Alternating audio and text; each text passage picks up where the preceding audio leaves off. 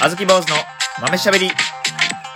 どうも、皆さんこんばんは。あずき坊主です。今日も12分間豆しゃべり、最後までよろしくお願いいたします。最後まで聞いてくれたら嬉しいです。最後まで聞いていない方は、ボコします。シャス、ごめんなさい。ということで、今日もよろしくお願いいたします。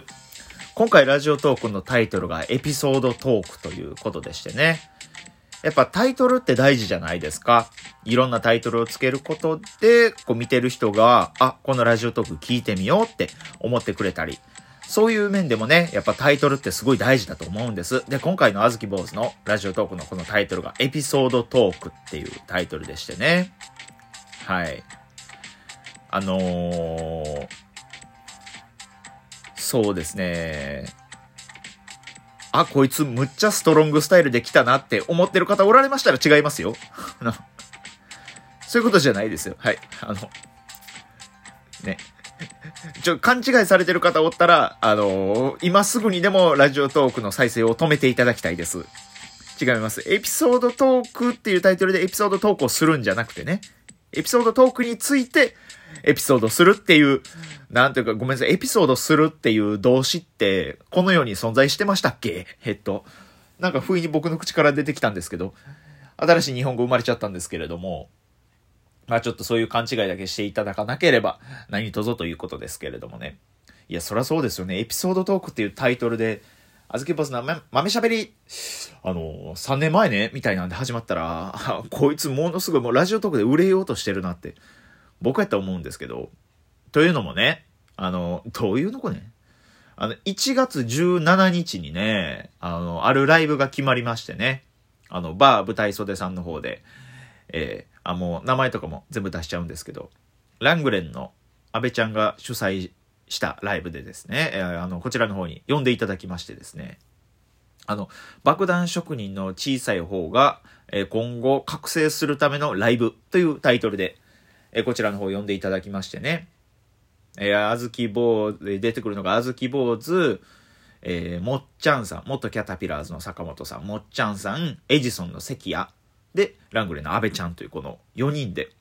何かしらをね、安倍ちゃんが覚醒するためのライブをするっていう風に聞きましてね。いや、前回もね、安倍ちゃんに呼んでもらったことがあるんですよ。その時はね、本当にこう、ゴリッゴリにエピソードトークするっていうライブやったんですよ。安倍ちゃん、えー、鬼としみちゃんも、木沢さん、坂本さん、あずき坊主で呼んでもらいまして、全員でこうエピソードトークをゆっくり回していくっていう、この、もうゴリゴリのストロングスタイルのライブで、正直めっちゃ怖かったんですけど、まあなんとかまあ楽しくやりきれて、こういうライブも必要やなと思ってね。ありがたいということで。だから今回もこの1月17日、安倍ちゃんが覚醒するためのライブ、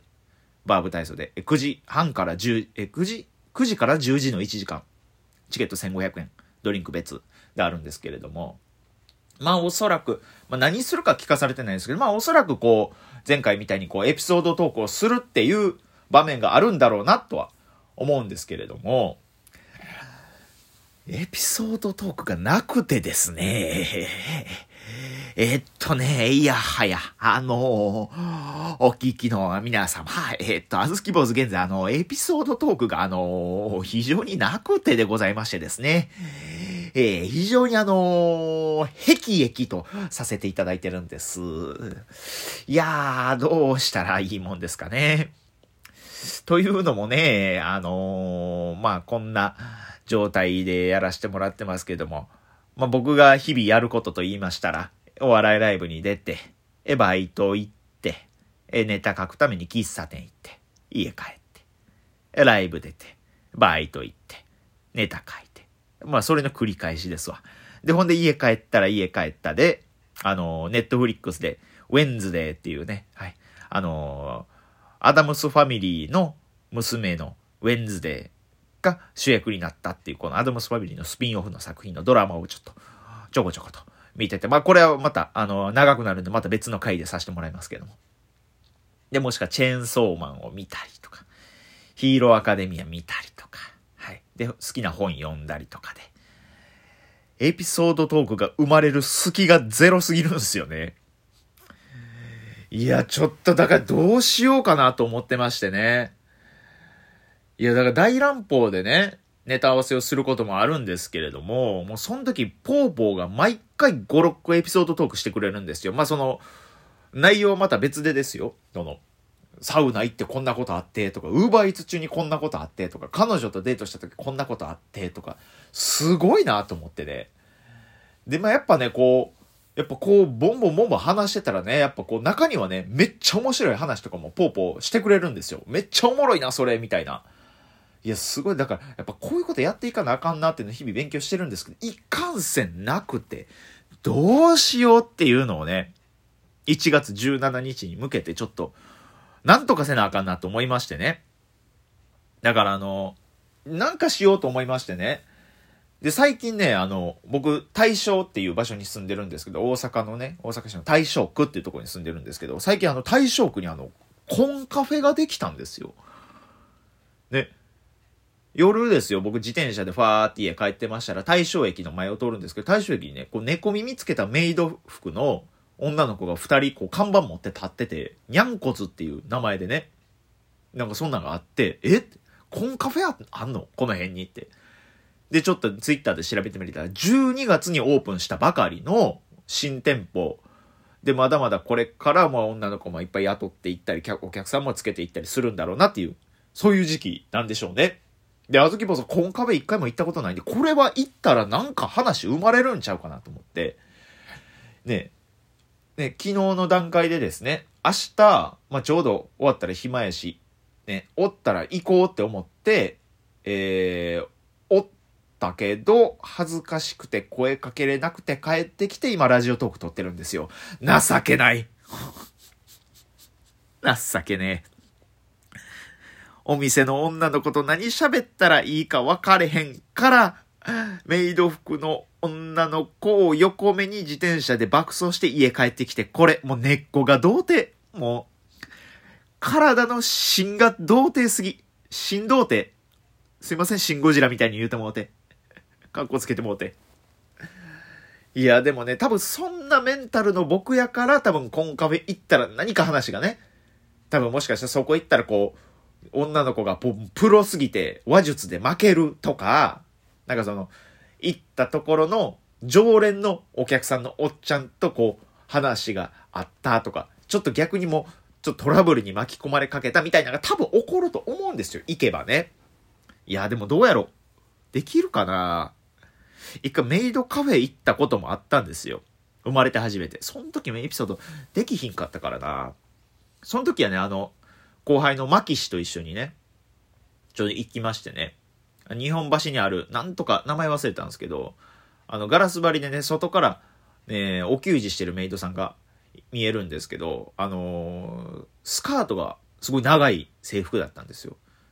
ねなんかメイドカフェ、コンカフェとか聞いたらね、なんかスカートすごい短いみたいな、パンツ見えそう、なんかそれでお客さん誘ってるみたいな